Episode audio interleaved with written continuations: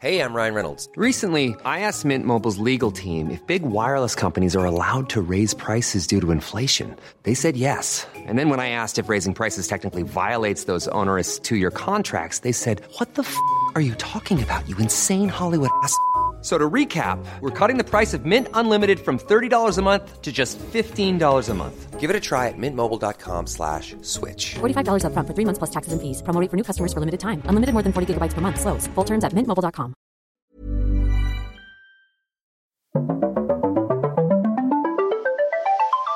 You're listening to Luke's English Podcast. For more information, visit teacherluke.co.uk.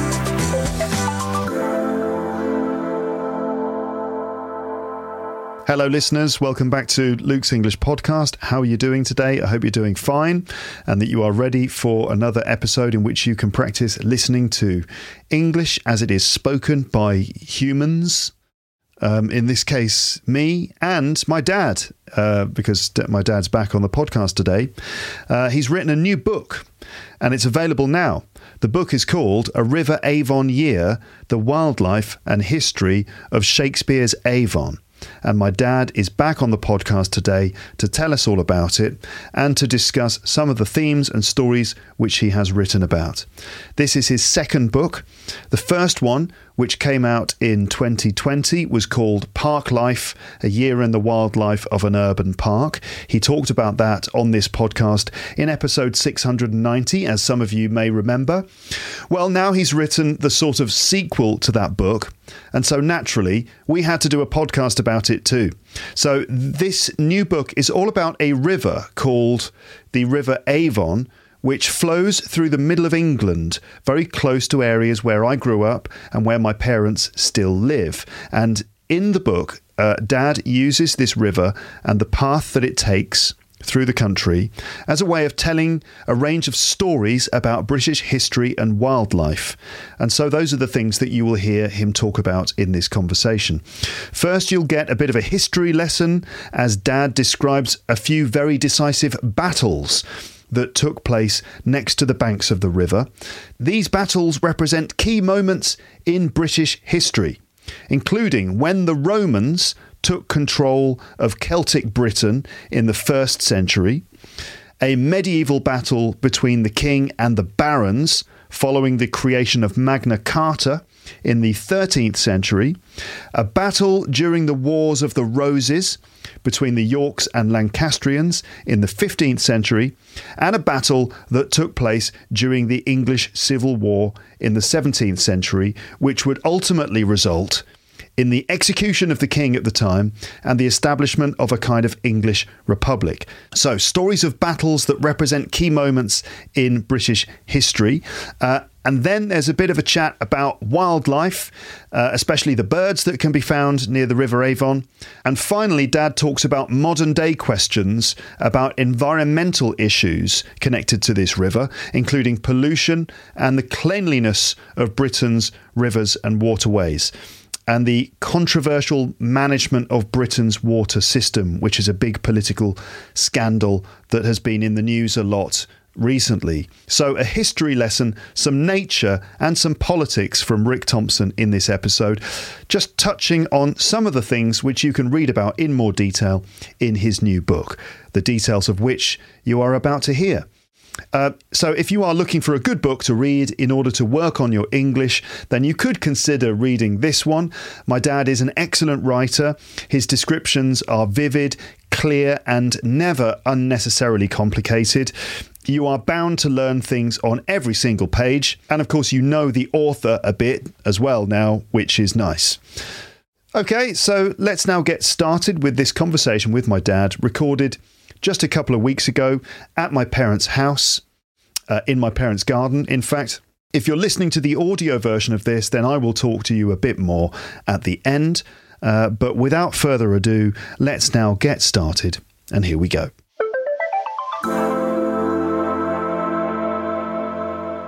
Okay, we can start now. Hello, Dad. Here we are. Where, where are we? Uh, we're in our back garden here in England. Yeah, in that's the middle right. of England. It's actually quite a chilly day, but it's not bad. It's February. Is this a good idea to be sitting outside? Well, so far February has been really mild, and and you know uh, we've been lucky. Sometimes February could be a terrible month, but we haven't had any rain much, no snow here in the middle of England. We tend to not get the bad weather these days. In Scotland, they get a lot of snow, but we haven't had any snow in the winter for several years now. So it's well, we're not going to get snowed on, but uh, it might get a little bit chilly, but that's all right. Yeah. Uh, we're wrapped up fairly warm. You might hear some background noises, uh, listeners. The sound of the police because there an are. ambulance going to the that- local hospital. That's an ambulance, is it? Yeah, I think so. Okay.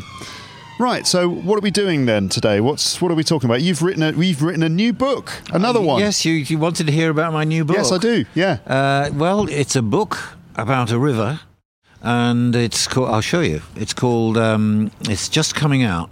It's called A River Avon Year, and there's a subtitle. It says "The Wildlife and History of Shakespeare's Avon: A Journey Through the Year from the Source to the River Severn." Can you explain that that subtitle? Yes, I can. I mean, uh, it's a it's a little book which is about the wildlife of the local river that flows through here through Warwick. Um, but it's a bit about a bit more than that, mm-hmm. and it's uh, there's a a, a, a pathway um, called Shakespeare's Avon Way because the river is known as Shakespeare's Avon, um, and it follows the river as closely as it can. And I've followed that through the year January, February, March, April, as the seasons unfold, and have visited the towns along the way. It's about the wildlife as the year rolls on, but it's about a lot of other things. It's about the history that's taken place on the banks of this river. And it's about some folklore, and it's about some famous people, and it's about stories. So it's about a lot of different things. Very nice. So, um, a river Avon. Is it worth mentioning the title of the the name of the river? It is, yes. Um, it's quite confusing because there's a lot of river Avons in Britain. I think there are five in England and two in Scotland. And um, for example, the city of Bristol is on the River Avon, but it's not this one. It's the Bristol Avon. This uh, this is known as Shakespeare's Avon or the Warwickshire Avon, and it flows right across the middle of England from northeast to southwest until it joins up with the longest river in Britain, the River Severn. Uh, why Avon?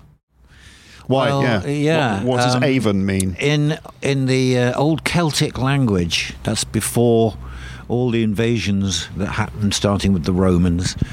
Uh, Afon is still in Welsh, still means river. Afon means river. So um, the river Avon is a kind of a tautology. I think they call it a pleonasm. There's an interesting word for you. A pleonasm is a name which is the same thing twice. So it's the river river. I can imagine the Romans coming and saying to their locals, "What do you call that?" And they said, "Afon."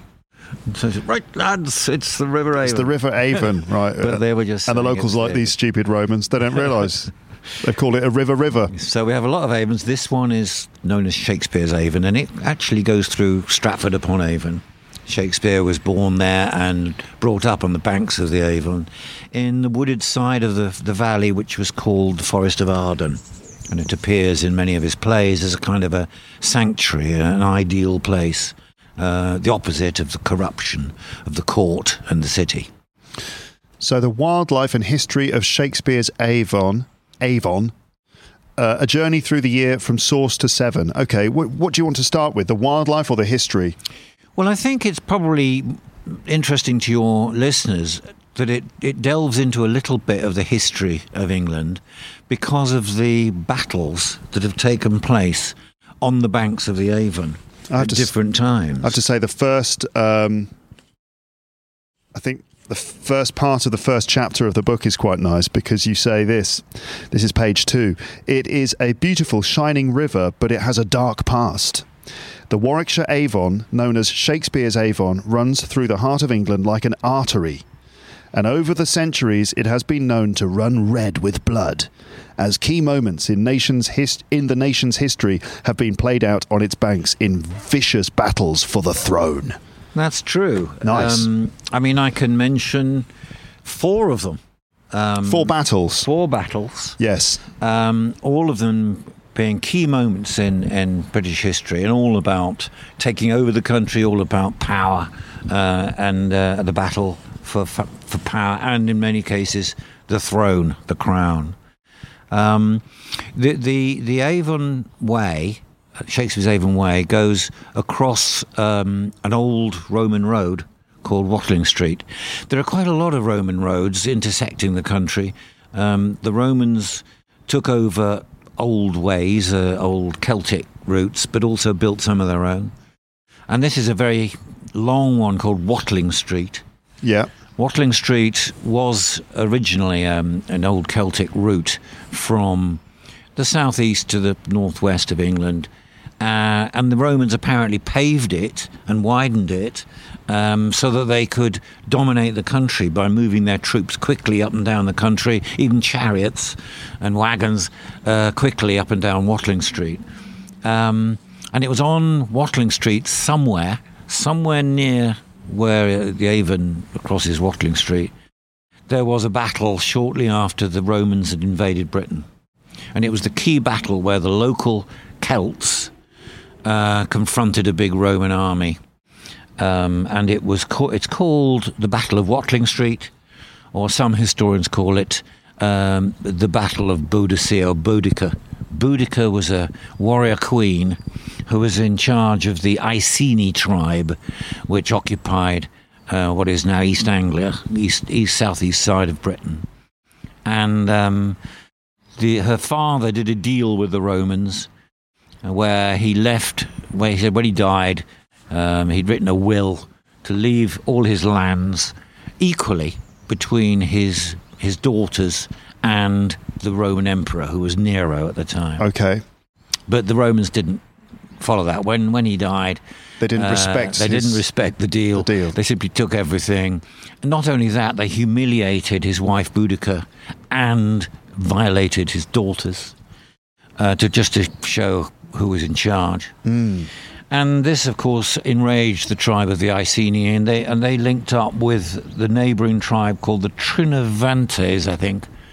And they formed a huge army and decided that they weren't going to take this from the Romans. And they went to what is now Colchester and burned it to the ground. The Romans had occupied it as a key centre and built a great temple there and got the locals to pay for it.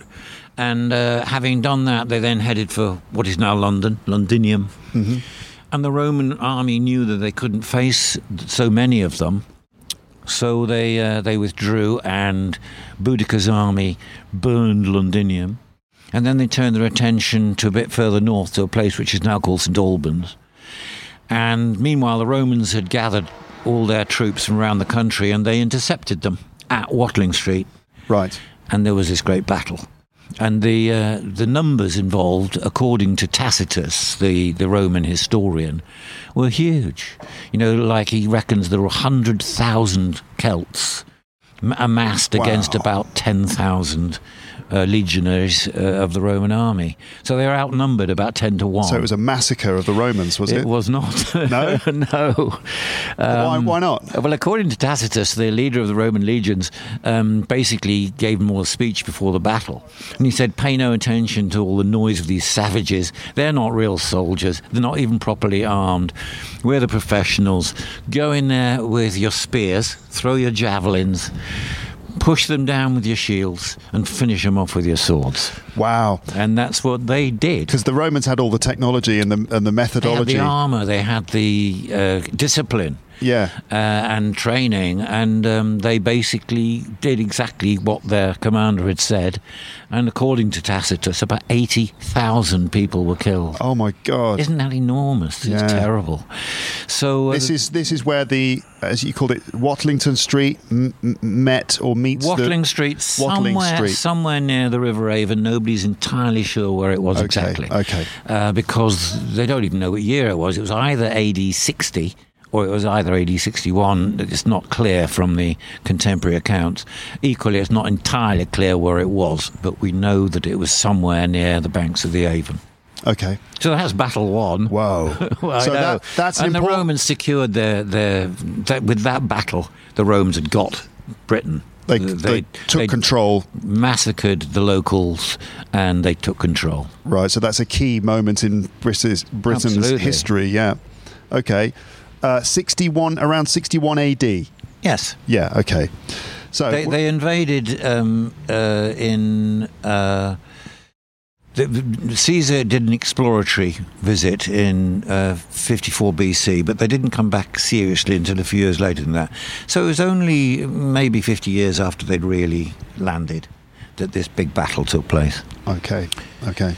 So that's a, a nice bloody start, isn't it? I mean, there's, I can tell you very briefly about if we move forward to the 13th century. It's a big jump. Into the the the the uh, Medieval the medieval period, Yeah. Early medieval the period. 13th century. Yeah. Okay. And uh, further down the river, in the in the battle in the uh, Vale of of uh, Evesham, Evesham is a beautiful t- town on the banks of the Avon, in the middle of the rich farming country, uh, notable for its fruit and its vegetables, still is to this day. And there was a battle at Evesham, and this one was um, a, a tussle between the king and the earls or barons who ran their part of the country. Uh, You, you may have heard of Magna Carta. Some of your your listeners will have will have probably heard of Magna Carta. It was um, a, a document that King John was forced to sign by the barons, which gave them local power and gave them the ability to raise money, and uh, because they felt that the king was basically milking them uh, to fund his lifestyle and his battle. Who were the barons, though? Well, there were the various earls, Earl of Northam- Northumberland, the Earl of uh, you know Yorkshire, Lancashire, all these territories, and they were powerful and they had armies. So, if we jump on from the from the Magna Carta, which was a, a, a famous document, um, the first real constitution, if you like, um, if you move on to 1265. Uh, by then, uh, the the earls and the barons felt that they hadn't got the deal they wanted. So, so ba- basically, Magna Carta was all about these barons saying, "Look, this is unfair. The king's got too much power." Indeed. Uh, um, and they came to him and forced him to sign this kind of early version of a constitution, uh, which um, a kind of uh, set of laws to say that you know you have to give us a certain amount of power. This is the deal. And Yes. then uh, uh, sometime later, the barons and earls decided, "Look, the king's not respecting our deal." Right, so they weren't happy. Right. Well, by then it was Henry III. The Okay. king was Henry III, and the barons were very unhappy. And um, a, a, a guy called Simon de Montfort, he was the Earl of Leicester. Uh, he also had French origins, but that's not the point. Simon de Montfort reckoned that he had um, a, a legitimate um, Claim. claim to the throne. Um, How? Uh, well, basically, uh, because his mother had been uh, married to Henry II, I think. Okay. Um, Okay. But the main point was that he and a lot of other barons uh, had decided that they'd had enough, and they would depose the king and put um, his son Prince Edward, Simon de Montfort's son Prince Edward, on the throne instead. And they uh, they succeeded in, in defeating the king at a Battle of Lewes on the south coast of England. Mm-hmm.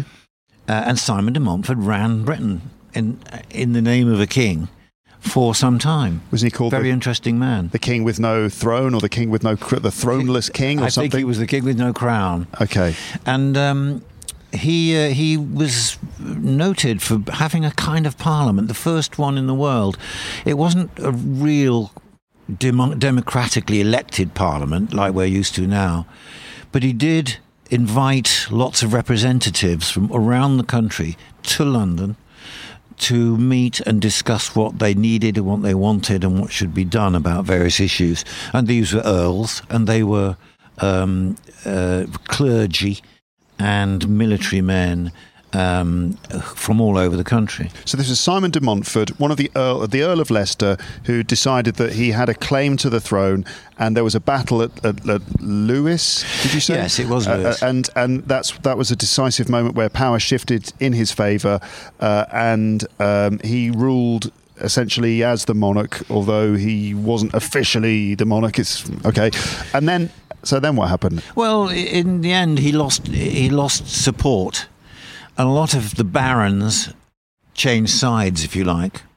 They'd obviously got promises from from the king, and and it wasn't going the way they wanted it to. Uh, they call this the Baron Barons Wars. Barons Wars. There were a lot of conflicts around the country. It was a bit chaotic. Um, but he lost a lot of support from the barons, and in the end, uh, there was the battle at Evesham, which settled things. And Simon de Montfort's army were in Evesham by the river, Yeah, and the the king's army, or in fact Prince Edward's army, backed by some of the other barons. wait, his own son. No, no, no, no. There's another Edward. There's another Edward. Two Okay, there's another Edward, Don't all right. worry about it. Yeah. All I can say to keep it simple is Yeah. that uh, he got defeated at Evesham. Um, the uh, opposing army outnumbered him two to one, and they came down the hill, and he was trapped in uh, a curve of the river. He was waiting for reinforcements, but the one they they couldn't get across the river, and they were trapped, and Mm-hmm. there was a major slaughter at Evesham, which was the end of Simon de Montfort. Yet more blood in the river again. There was. They they actually chopped his body into pieces and sent the pieces around the country to be displayed, just in case any other barons had any ideas. so that was the Battle of Evesham, the end of the Barons' War. Okay, all right. So we're talking about blood, blood in the river, Blood- ladies and blood- I'll, look, I'll keep it quick. The, the, the River Avon, the Warwickshire Avon, actually rises in, in to the east in the county of Northamptonshire at a small village called Naseby. And there's a spring there, that- and the, the, in the 1800s, somebody put a metal uh, sort of thing, cone, where the spring is. A spring, that's where Yeah. natural water comes right. out of the ground. That's Yeah, right. Natural water. I mean, spring uh, water. And this this metal cone says that you know the source of the River Avon. Um, unfortunately. Um, the source is rather inconveniently moved, so so there isn't any water coming out of this special spout. Not anymore. There hasn't been any water coming out of it for years. Okay. the the source has moved about 100 yards away and trickles out of a pipe in somebody's garden. so that's the origins of the Avon, and it trickles away across the fields. Okay. In Naseby, by as it happens, there was a crucial battle uh, in the um, the the famous uh, Roundheads and Cavaliers civil war of the 1600s. Yeah, but hold on, you've jumped ahead because there's another battle, Dad. Uh, the Wars of the Roses. oh yes, I, uh, there in certainly the is. 13th century. So we had Oh, 61 gosh, AD, um, Boudicca and uh, the Celts uh, versus the Romans. Then uh, 1265, the Battle of Evesham, which was Simon de Montfort uh, depo- um, trying to take over. trying to take over, and and uh, Prince Edward came back and uh, they slaughtered him and his his army uh, in the loop of the river. And then in 1471, there was another. Uh, violent battle next to the river. You are right. Not not at Naseby where the source of the river is, but at Tewkesbury where the river finishes and joins the River Severn. So we'll come back to Naseby yeah, we'll come back to in Naseby a moment. But Tewkesbury is the Wars of the Roses. what's what were the Wars of the Roses? And by the way, people can now start thinking of Game of Thrones. Yes. certainly maybe season one of Game of Thrones, uh, which was the like uh, the Wars of the Roses. Uh, were the inspiration for um, that's, that's Indeed, those course, stories. And of anyway, course, Shakespeare had done it first. Yeah. uh, he'd written a trilogy of plays around Henry VI uh, about the Wars of the Roses. So Game of Thrones was picking up what Shakespeare had done. Mm-hmm. Um, yes, the it, it was at Tewkesbury. Uh, and the two big families uh, who contested the throne were the Lancastrians, who were based in the northwest of England, and the uh, the Yorkists, based on the city of York, now in Yorkshire, uh, on the east side of uh, of England. yeah, okay, Um, and the uh, the Lancastrians had the red rose as their emblem, and the uh, Yorkists had the white rose as their emblem. Uh, that is why it's called the Wars of the Roses. And um, two families that basically wanted to uh, take control of the throne. Yes, and they they both thought they had legitimate claims to the throne. Henry VI was deposed by another Edward, Edward IV, uh, and that was uh, the Yorkists uh, taking over from Wait. the Lancastrians. Who was deposed by who? Henry VI. Henry was deposed by was Edward the deposed by Fourth. Edward IV. Okay, Okay. right. Lots of Henrys It's and pretty complicated. This. Yeah. Anyway, um, there's a, it's a it's a good good story, and Mm-hmm. in the end, um, Queen Margaret, the, the the widow of the deposed king, wanted her son, another Edward. To be to be the king, and she had a lot of supporters, and they they they assembled an army, and the Yorkists, led by Richard of Gloucester, uh, met uh, with a, in a big battle at Tewkesbury, and once again, the army that got trapped in the with by the river was the army that lost, and there was another massacre, and they the. Um, uh, the Lancastrian side, the earls there fled into the abbey, or the abbey church um, at Tewkesbury, because they thought they could claim sanctuary. That was the way you do it. You go into the abbey and claim sanctuary, and they can't touch you. Those are the kind of rules of, of Sort of warfare. rules, yes. But um, but the Yorkists weren't having any of that. They didn't respect the abbey, and they dragged them all out and killed them all. Oh God. There are stains on the floor of the Abbey Church, which people say, oh, the stains from the blood that flowed across the floor. Wow. So that's the Battle of Tewkesbury. It's cheerful stuff, isn't it? So that pretty much saw the end of the Wars of the Roses, uh, with the um, Yorkists um, being triumphant. And in the end, Richard III, you know, became king. Um, and when the Tudor dynasty started, through marriage and alliances, they managed to get the two sides together, which is why the Tudor rose is a combination of the red rose and the white rose. It's Yeah. a double rose. Yeah, yeah. Uh, so there's a little bit of history for you, ladies and gentlemen. Um, and very briefly, going onwards to the Civil War. Um, Civil War, 17th century, sort of middle of the 17th century, yeah, English Civil War. a dreadful period, a terrible period. Yeah. Um, the um, the Protestants were sick of the church being corrupt and the king having too much power, and they and Oliver Cromwell rose to be their leader, uh, and he was a powerful military man. And they assembled a great big army of parliamentarians, as they're called, who wanted to establish a parliament and not just have the king ruling by decree and it split the country into the royalists who supported the king and the parliamentarians who supported Cromwell and Fairfax and, and the others. And um, they became known as Roundheads or Ironclads, uh, the army of Oliver Cromwell. Tough, professional, um, and Roundheads because they're, metal helmets. they had round metal helmets. Yeah. And the, the the royalists tended to be more flamboyant, and they were called cavaliers. Mm-hmm. Anyway, the, the, at, at Naseby, the two armies met after a series of, of battles in a decisive one. And uh, it's interesting that uh, Charles I was the king, of course, and he was outnumbered. Um, a huge, it was a huge battlefield. Apparently, it was foggy that day, and when the mist lifted, uh, the Royalist army could see the parliamentarian forces arrayed on the fields ahead of them, and it was two miles long. This battle line, with cavalry on the flanks, archers and spearmen in the middle. Oh my God.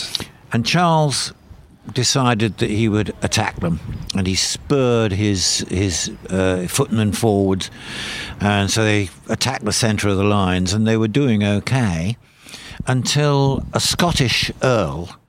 Described by historians as foul mouthed, which meant that he swore a lot. Lots of rude language. Uh, he grabbed the king's bridle and he said to him, Will you go to your death? in Scottish accents. Wait, he grabbed the king's bridle, the the, Yes, the, the- the, straps on the horse's Yeah, uh, head. He held- grabbed, held the horse, kind of thing. Yeah, and, it, the and the horse wheeled round, um, and this was seen by the soldiers down in, down in the valley, and they thought it was a sign to retreat.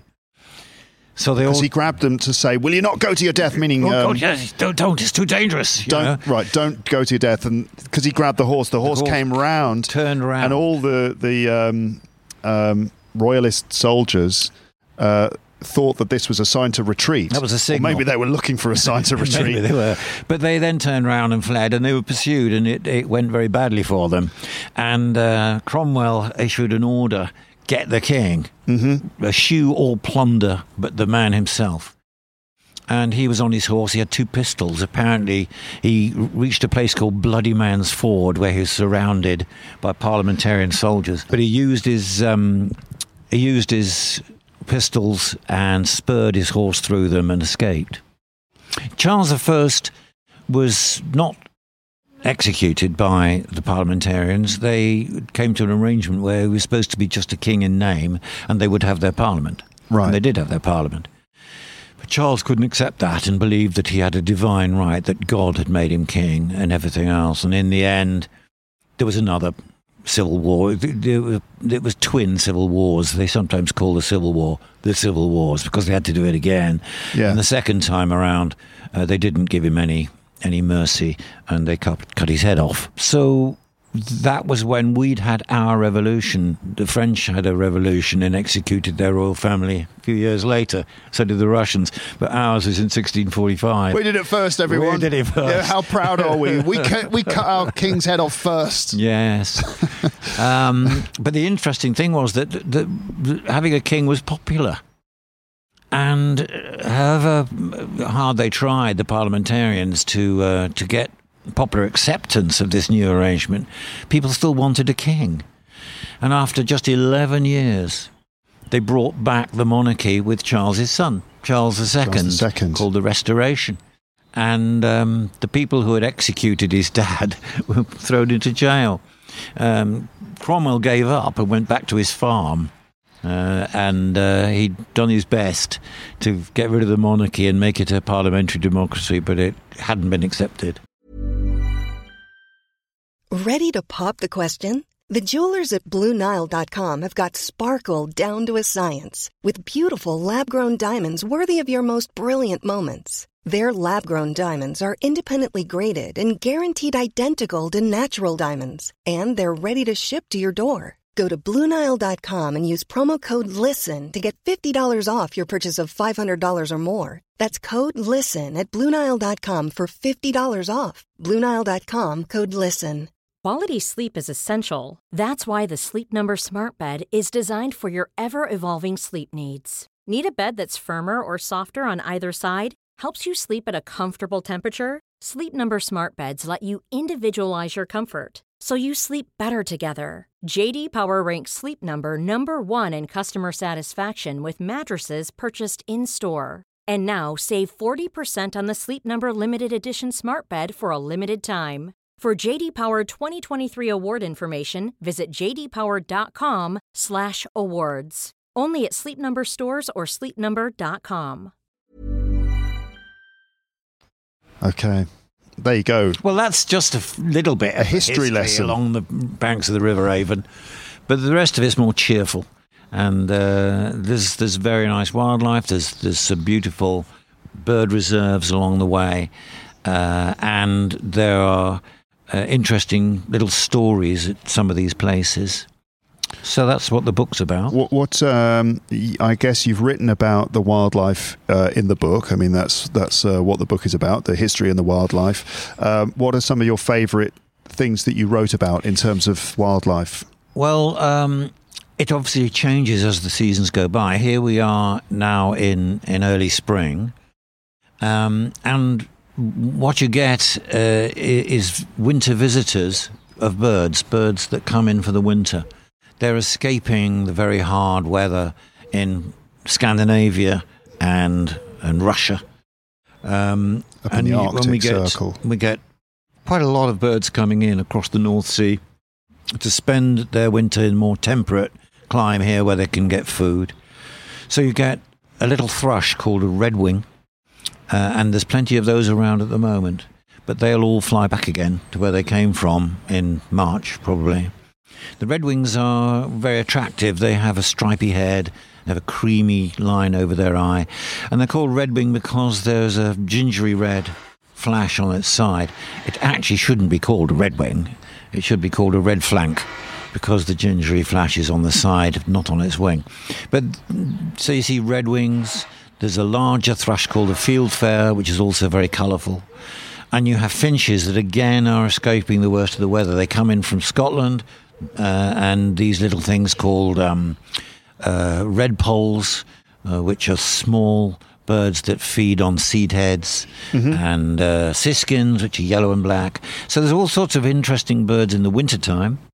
And then in the summertime, you get all the summer visitors, uh, the warblers and the swallows and everything else. Yeah. So it's nice and interesting to see them arriving. One of the things that, that is interesting is that there's always climate change at the back of everything. Um, even here, where we don't get the extremes caused by climate change, not very often anyway. Sometimes the river floods seriously. Um, but uh, we we have uh, observations from organisations like ecological organisations where they they take notes of when flowers appear, when insects appear, and everything else.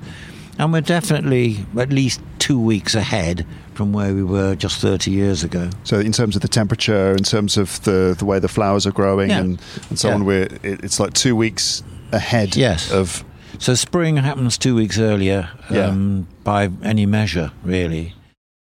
The, the, the effects of climate change are incredibly serious, obviously, and no one seems to be able to stop the greenhouse gas emissions which are causing it. And it's going to have profound effects. Um, and uh, it's, it's evident in a whole number of things. One of the less interesting or worse things is that there is a biodiversity crisis now. Uh, that is, the number of insects, the number of birds, number of everything really are falling. Generally, some species are doing all right, but a lot of species are not. Uh, number of butterflies is right down. Number of moths is right down, and that's very serious. And it's obviously they're pollinators, uh, good for agriculture, and in many ways, it's climate change that's causing it. Some of it is intensive agriculture, um, you know, large fields which don't have any uh, areas which are good for insects and, and feeding birds.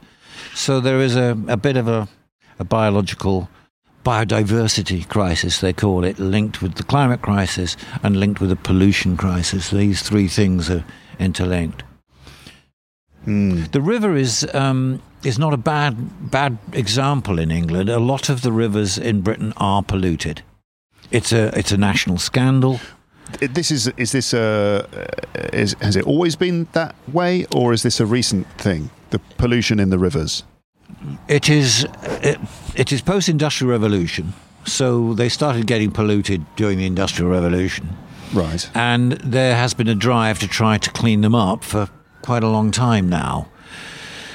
But according to um, people who monitor these things, it's now going into reverse. That after a period of time when the rivers got better and better, they're now going backwards again. And uh, the main cause of that is that the the system to get rid of our sewage is so old. Sewage. That's the stuff that we flush down the toilet. Yeah. It, be- it goes down into the sewers. It becomes sewage, and it has to be dealt with. How do we get rid of it? Well, they have various plants that are supposed to process it, and and it turn, and so only clean water will go back into When you say river. plants, you don't mean the kind of plants that grow. No, no. But you mean plants An like industrial uh, plant. industrial facilities Yes. that are supposed to process it. Yes. Okay. Uh, and they're they're old and they need investment, and successive governments haven't invested enough in them. So when it when there's a heavy rainstorm, they get overwhelmed. And what the water companies do, and they are companies, our water industry is entirely privatized. What they do is they just push it out into the river. So every now and then there is a, a a release of raw sewage into the rivers, and people recently have been noticing this is happening more and more and more often. And I think last year they reckoned 380,000 times raw sewage was emptied into Britain's rivers. So this is an absolute scandal, and last It year is. it really came to a head. You might have seen. I don't know if uh, listeners out there uh, pay attention to UK news, but um, last year there was a huge scandal about yeah uh, the condition and state of the rivers, and there being lots of raw sewage just pumped directly into the rivers, which is absolutely shocking. Um, uh, especially when you consider that you know a lot of people live near the rivers, people are fishing in the rivers, people are playing near the rivers, people are going on the rivers. You know, it's not like these rivers are are remote and far away from us. We we live very close to them, uh, and um, So yeah, that is absolutely shocking. Like raw sewage being pumped into the rivers. Now, why why does this happen? You mentioned it. The the the, the water companies are private companies. I mean, it's there's a bit of politics involved in it, but Well, uh, yeah. this is The, the, what happens. It what actually ha- what happens? the um, uh, the utilities, uh, which includes water. Um, some people think that it should be a, a nationally nationalised or national facility, and it shouldn't be in the hands of companies that are there to make profit out of it. Why? Um, because they they pay their shareholders dividends, and the the woman who runs the local water supply system here in the middle of England is paid nearly four million pounds a year, and and people are saying you say you can't afford to you know clean everything up and yet you're paying large amounts to your private investors and you're paying your top executives stupidly l- huge amounts of money It's so it, that's that's why people are, are angry that they can't invest more money in cleaning Yeah, up because their they're, act. they're, they're, as private companies, their um, purpose is to make sure that their shareholders get large dividends. Their purpose is to make profit, and the, the profit that they make doesn't get reinvested into the into the system, into the um, infrastructure. Instead, that profit gets given to uh, their private investors and shareholders and uh, directors and so on, uh, in the form of Yeah. bonuses and things like that. So this is the scandal: is the fact that these companies are not reinvesting in the system. They're paying huge sums of money uh, to their shareholders and stuff, and they're not, uh, and and they are pumping raw sewage into that into our waters, and then they're saying, "Oh, we have to do it. This, you know, we, we can't afford to upgrade the system." Yes, and and of course, uh, a lot of the the pollution does come from farming. Uh, if it's not properly regulated, and again, that needs more investment. So you know, cattle uh, sludge goes into the river. Cow poo. From pig farms, stuff goes in, from chicken farms, stuff goes in, and from from arable farms where they where they uh, grow crops, um, it's it's pesticides that can get into the into the water course. So it's quite a complicated issue. The the the company that runs the uh, the middle of England, um, which includes this River Avon, is better than most. Um, and they have got a plan, a four year plan. First of all, monitoring the water, and then with a whole number of different initiatives to try to reduce the amount of uh, pollution by specific amounts. The, the problem f- for them is that every now and then the Avon has a massive flood. And Okay. with climate change, it's likely to happen more often. We are talking about major floods uh, where Evesham, as mentioned before, Tewkesbury, where Avon joins the Severn, it gets completely cut off sometimes. The floods are massive. Um, the, the latest, the biggest flood was in 2007 when Tewkesbury was cut off for weeks and they didn't have any fresh water because the water was polluted. Uh, and um, they've been building uh, protections along the Avon and the Severn to protect the towns from flooding. But that's just basically a temporary measure. What they've got to do is improve the way that the water is siphoned off when it reaches a certain height into great tanks and into areas that it won't do any damage.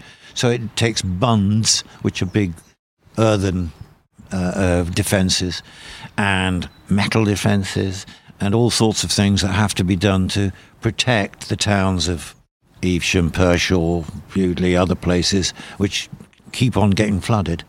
Right. Okay. So there you go. The Avon's an interesting river. It can be beautiful and calm and glassy and with full of wildlife. And other times it can be brown and racing and dangerous. And sometimes it can be polluted. Talk about pollution. I read somewhere that France has uh, 1,300 designated bathing areas in rivers and lakes around the country. We've got two Two. Two that are regarded as being good enough quality for people to bathe. We've got two designated bathing. I mean, to be fair, France is twice as big. well, yeah, but know, but, even still, so, two. so a lot of people are now trying to make their local river uh, quality enough for bathing, and there are regulations there which they can exploit to demand that the water company keep it safe. When you say bathing, that means swimming or just generally Yeah. just going in the water. Swimming, paddling, whatever. Yeah. Okay. Very interesting stuff, Dad. So uh, all of this kind of thing is included in in your book. So listeners, if you are interested in reading it, you can. It's available now. Uh, you've got the the history stuff. There's the nice descriptions of beautiful wildlife and um, some comments about the kind of political and climate change situation, all included in there. A River Avon Year by Rick Thompson. Where where can people actually get a copy It's of this? available on online, obviously from Amazon, but the Book Depository is, is a good online bookstore. I like. Bookdepository.com. And they say the Book Depository, and they say it's free worldwide postage de- delivery. Free delivery. Okay. All right. So, and it's only only cost ten quid, ten pounds. The the idea of this book is to be a slightly old-fashioned format, so that it's got a little sketch, a pen and ink sketch at the beginning of each chapter, and each chapter is is got subheadings chopped up, and this is the way old-fashioned. Um, uh, wildlife and and uh, natural history books were done. So I've deliberately made it, you know, slightly slightly old-fashioned style, and it means it's easy to read. Uh, I should I should say that uh, listeners, as well as all these other things that my dad does, he's also a very good artist, artist and illustrator. And the book is full of his own illustrations. Uh, I'm showing to the video viewers at this point um, the cover of the book, which shows two kingfishers drawn by you, Dad. And as you say at the beginning of each um, chapter, there's something here are two great crested grebes beautiful birds that you might see on the river, and every chapter has a different illustration at the beginning of it, including a hand drawn map, a bit like J.R.R. Tolkien would have That's done right. at the beginning of Not his quite books. as interesting as his. Not quite, but still, it's it's a lovely looking map that you've drawn of the Warwickshire Avon, and we show the different uh, places that we've mentioned in this episode, and uh, other other lovely little illustrations. I'm just randomly. Well, you're doing a book. great plug. That that's a, an interesting There's one. a picture of a, murmuration. a murmuration of starlings here, which is when starlings in huge flocks fly together in the sky and make these incredible shapes and patterns, Yeah. um, and other other interesting things. Um, yeah, The, uh, the yeah, the old-fashioned books used to always have a little little little sketch here and there just to punctuate it. So I thought I'd do the same thing. wonderful. There's a picture of uh, my, one of my favourite birds here, a barn owl. Yeah, Picture of a barn owl drawn by Dad. Really nice.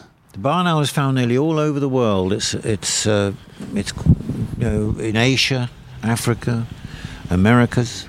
Um, it's the white owl, um, but in this country, uh, its numbers have been falling quite heavily because of the way farming has become more intensive. But it's made a, a dramatic comeback, mainly because of a barn owl conservation scheme, human intervention, hmm putting up loads and loads of barn owl boxes, thousands of them, uh, and persuading farmers to leave a little bit of ground rough where the mice and voles will live. And the barn owl numbers have bounced right back. So uh, you, you can reverse the decline in biodiversity by taking the right kind of actions. Beautiful birds and silent, completely silent when they fly.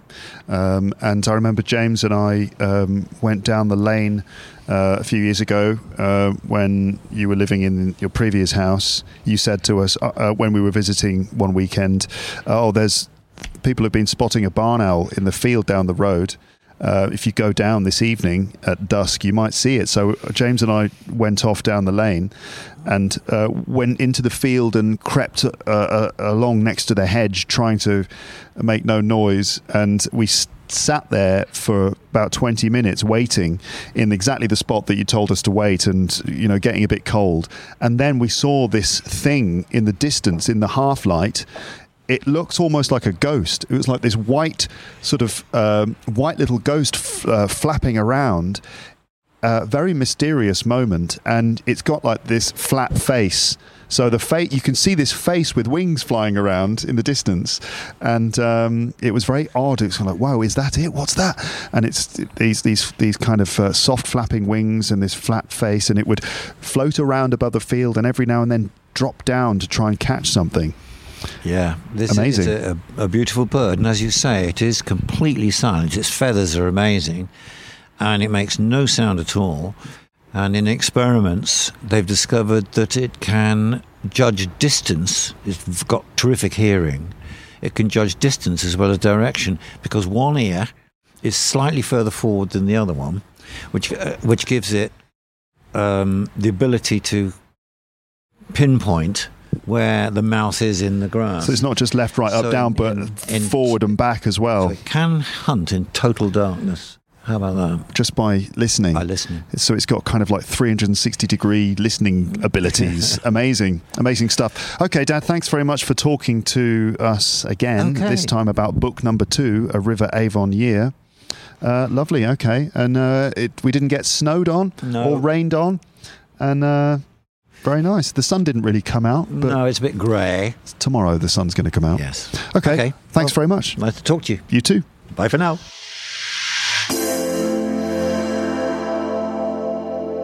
So, listeners, hello there. Uh, here we are in the ending part of this episode. This is where I chat to you a bit more before the episode finishes. This is only available in the audio version, by the way, you lucky audio people. Um, so, thanks again to my dad, Rick Thompson, for yet another episode. And yeah, why not consider picking up a copy of this book? My dad has basically self published it or published it independently, so it's not receiving the kind of attention that it might receive if it was being published by a major publishing company. In in those cases, like when a book is published and picked up by a big publishing company, in those cases, they usually do a lot of marketing and advertising and arrange for the book to be featured on various websites or to be reviewed in big newspapers and magazines or to be featured in the windows of major bookshop chains. So this book is not getting that kind of marketing exposure because he's gone the direct route and chosen to publish it independently. Uh, but this is a wonderful book, and my dad is a great writer who deserves, you know, to be read, basically. Um, so if you enjoyed his last book, Park Life, then you are bound to like this one too. It is also full of vivid, charming descriptions, interesting facts, and insights into British history, and it is easy to read. My dad has great control over language and is a lover of language, but his writing is never overcomplicated or too fancy. I think it's an excellent model for anyone out there learning English, so check it out. A River Avon Year. Uh, the full title A River Avon Year, The Wildlife and History of Shakespeare's Avon, A Journey Through the Year from Source to Severn. Severn, by the way, is, is the name of um, one of the longest rivers in Britain, the longest river in England, the River Severn, S E V E R N. Okay, so that's what it that's what that means, a journey through the year from source to Severn. From source meaning the the origin of the river to Severn, which is the larger river that the Avon uh, joins up with. Okay, uh, so that's if you just search for Rick Thompson, a River Avon year, you'll find it. Also, of course, you'll find a link to uh, Amazon on the page for this episode and in the episode description. Uh, where you can buy the paperback. Dad also mentioned the Book Depository. That's bookdepository.com, which is another online bookshop that you can, you know, consider. Yes, I mean, I, I don't know if those both those websites s- deliver or serve to absolutely every corner of the world. Not that the world is a square, but that is a phrase that we say, all corners of the world. But in, in any case, I hope that you can manage to get a copy of this book somehow. It's not available in Kindle version, unfortunately. That's just the way it is. And there's no audiobook version of it at this stage. But uh, I hope that you can get a copy of it. Okay? Thank you for your comments, by the way. After I published last week's episode, which was that conversation about the language of children and childcare with Anna from English Like a Native. Um, thank you for your comments after listening to that episode because, well, if you missed that and you didn't hear, um, well, I said in that episode that my wife is pregnant. She's having a baby. We are having a baby. Well, technically, she is having a baby. The due date for the arrival of child two is at the beginning of July. That's not the name that we've chosen. We haven't. We're not just going to call this child Child 2. We will actually give the child a proper name, of course. Uh, but anyway, the due date is at the beginning of July. Um, so um, thanks for your comments. People have written nice things saying congratulations and stuff like that. That's, that's lovely. Thank you very much. And also, thank you for your understanding regarding how this might affect the podcast in the summer. Obviously, I'm talking to the people who actually understand. the people who are willing to understand that it might um, affect my publishing. If you don't understand that, then I'm, I'm not talking to you. I'm not saying thank you to you, obviously. But that's just the thing we say, isn't it, in English? We say thank you for your understanding, just assuming that people understand. But anyway, Thank you for your understanding regarding how this might affect the podcast in the summer. I'm always suggesting, aren't I, that the podcast might pause for a while. For example, it, it gets close to the summer holidays, and I sort of say, Oh, I think that you might get no episodes for a few weeks because I'll be on holiday. You know, I always say that, but then I always manage to keep going and publishing new episodes throughout those periods. But we will see what happens this time. You know, having a uh, a newborn baby um, often means that you have to focus on on that. And I will be taking paternity leave, you know, um, parental leave, so I can focus um, exclusively on looking after the baby and being there for my wife and also our daughter as well. Um, so you know. Uh, thank you for your understanding if it affects my publishing of the podcast. Uh, like I said before, I might take a couple of months off. Um, but who knows? Uh, I might be able to f- still find ways to keep podcasting. Uh, maybe I'll record loads of episodes um, between now and and the summer, and I can sort of publish those uh, while I'm taking some time off. Who knows? Who knows what's going to happen? Um, or maybe I'll just be focusing on that on just sleeping during all of that time. Like literally between now and, and July, I'm just gonna be like, right, I'm I'm only gonna sleep now. That's it. No more podcast. I'm just gonna sleep 24 hours a day just to try to uh, make up for the fact that potentially in July I will never sleep properly again for the rest of my life. I don't know. Um, but we'll see what happens. It all depends on how everything goes. Anyway, thank you for listening to this episode. Thank you to my dad for his contribution to an, to another episode of this podcast. But that's all for this one. No more rambling at this point. I will be back in your speakers and headphones soon with more new content for you to listen to. Okay? All right. Good. Leave your comments in the comment section. Uh, don't forget to uh, leave nice reviews of the podcast wherever you, you know, subscribe to it and all that sort of thing. Uh, you could consider making a donation. Uh, through PayPal on my website if uh, you want to support the show. And of course, Luke's English Podcast Premium is there to uh, allow me to use my particular set of teaching skills to help you with your English, uh, to develop your vocabulary, and to help you practice your pronunciation and sort of push your pronunciation um, by repeating after me, allowing you to focus on things like uh, word stress, sentence stress pausing, emphasis, intonation, and all, of course vowel sounds, consonant sounds, combinations of consonant sounds, all those sorts of things.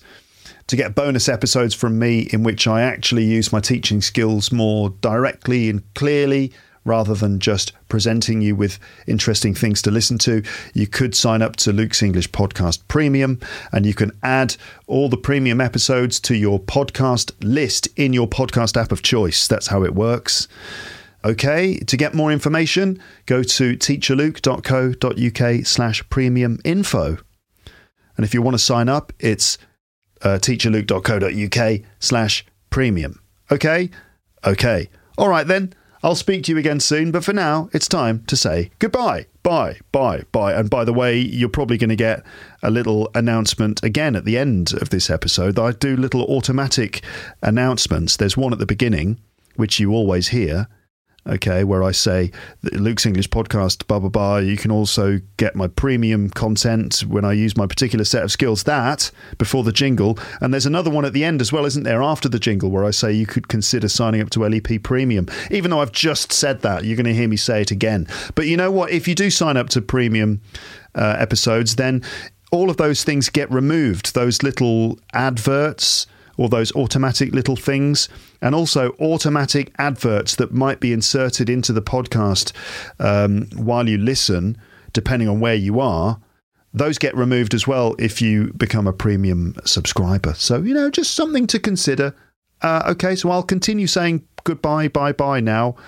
Okay, because I interrupted myself doing that. I'm going to continue doing that right now. Bye, bye, bye, bye, bye, bye. Thanks for listening to Luke's English podcast. For more information, visit teacherluke.co.uk.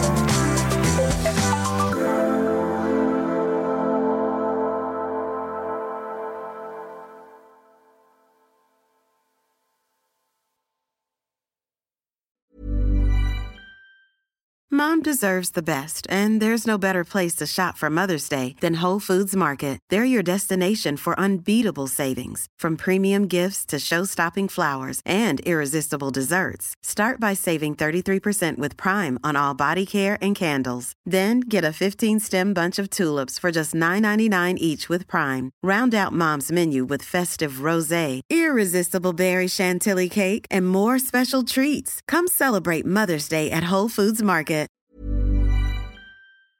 If you enjoyed this episode of Luke's English Podcast, consider signing up for Luke's English Podcast Premium. You'll get regular premium episodes with stories, vocabulary, grammar, and pronunciation teaching from me, and the usual moments of humour and fun. Plus, with your subscription, you will be directly supporting my work and making this whole podcast project possible. For more information about Luke's English Podcast Premium, go to teacherluke.co.uk slash premium info.